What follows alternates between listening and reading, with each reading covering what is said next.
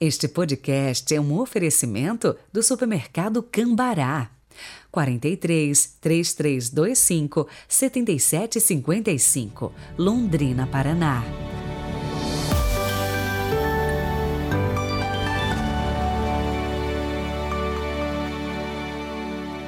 Olá, sejam muito bem-vindos a esta terça-feira, vinte e cinco de outubro de dois mil e vinte e dois. Hoje a igreja se veste de branco para celebrar o primeiro santo brasileiro, Santo Antônio de Santana Galvão. Aliás, exatamente neste ano, contemplamos quinze anos de sua canonização. Rezemos.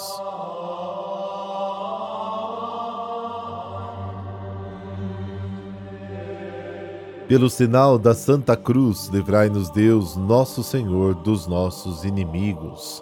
Ó Deus, Pai de misericórdia, que fizestes de Santo Antônio de Santana Galvão um instrumento de caridade e de paz no meio dos irmãos, concedei-nos por sua intercessão favorecer sempre a verdadeira concórdia. Amém.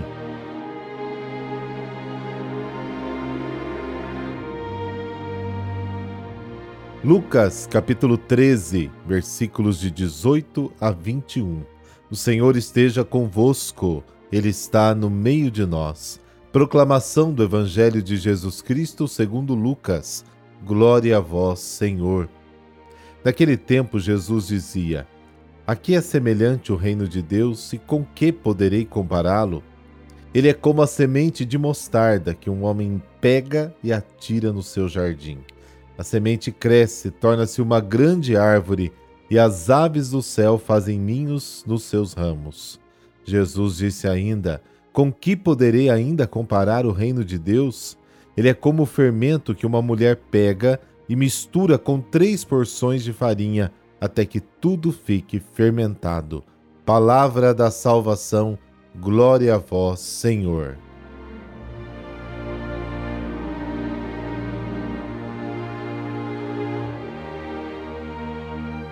Ao longo do caminho que o conduz a Jerusalém, Jesus é cercado por milhares de pessoas que se reúnem ao seu redor. E a razão desta atração das multidões é a palavra. E aí podemos perceber a alternância dos destinatários da palavra.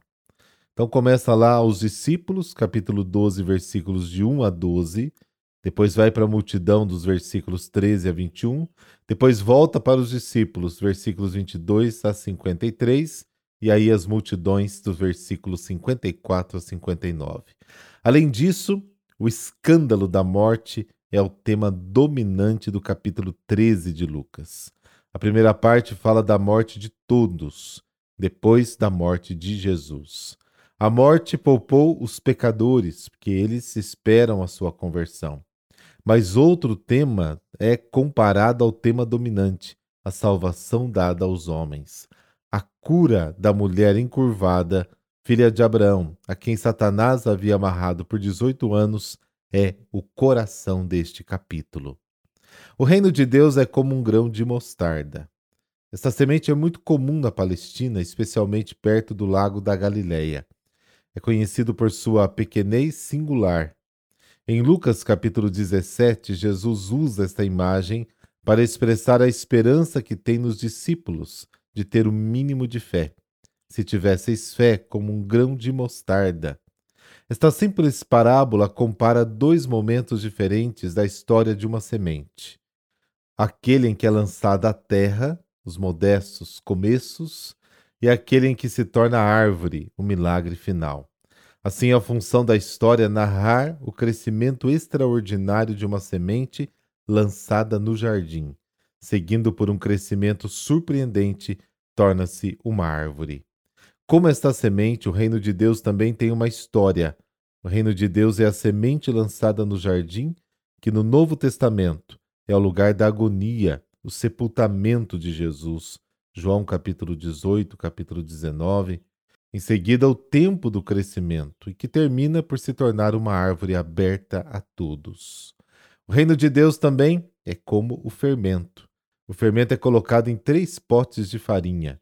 Na cultura judaica, o fermento era considerado um ingrediente de corrupção, tanto que foi abolido de suas casas. Para não contaminar a festa pascal, começava com a semana dos pães ázimos. Aos ouvidos dos judeus, o uso desse elemento negativo para descrever o reino de Deus era motivo de preocupação. Mas descobrimos sua força convincente.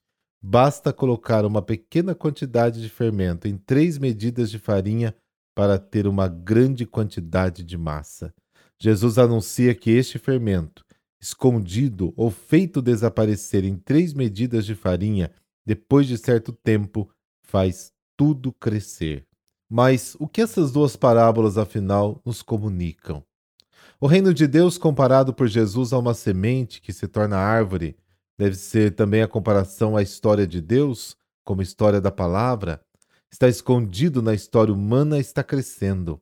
Lucas pensa na palavra de Jesus, o reino de Deus entre nós, que já conhece seu desenvolvimento, mas ainda não se tornou uma árvore.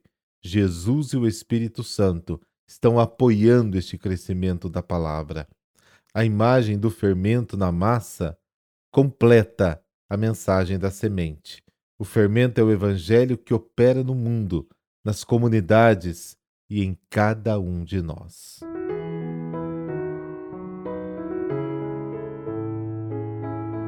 Santo Antônio de Santana Galvão. O brasileiro Antônio de Santana Galvão nasceu em mil setecentos e trinta e nove em Guaratinguetá, São Paulo. Quando tinha treze anos, Antônio foi enviado para estudar com os jesuítas. Desse modo, na sua vida estava plantada a semente da vocação religiosa. Aos vinte e um anos, Antônio deixa os jesuítas e ingressa na Ordem Franciscana, no Rio de Janeiro. Em mil setecentos e sessenta e oito, foi nomeado pregador e confessor do convento das Recolhidas de Santa Tereza. Entre suas penitentes, encontrou a irmã Helena Maria do Sacramento, que tinha visões sobre a fundação de um novo convento.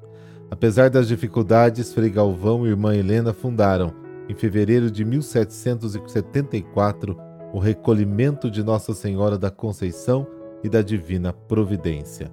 Entre dificuldades e perseguições, Frei Galvão conseguiu manter e ampliar seu convento, construindo inclusive uma igreja anexa ao prédio.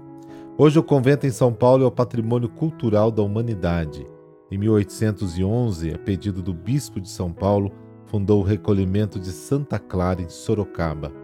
Com a saúde enfraquecida, recebeu autorização especial para residir no Recolhimento da Providência. Durante sua última enfermidade, Frei Galvão foi morar num pequeno quarto, ajudado pelas religiosas que lhe prestavam algum alívio e conforto. Ele faleceu com fama de santidade aos vinte e três de dezembro de mil oitocentos e vinte e dois. Santíssima Trindade, Pai, Filho e Espírito Santo, eu vos adoro, louvo e vos dou graças pelos benefícios que me fizestes.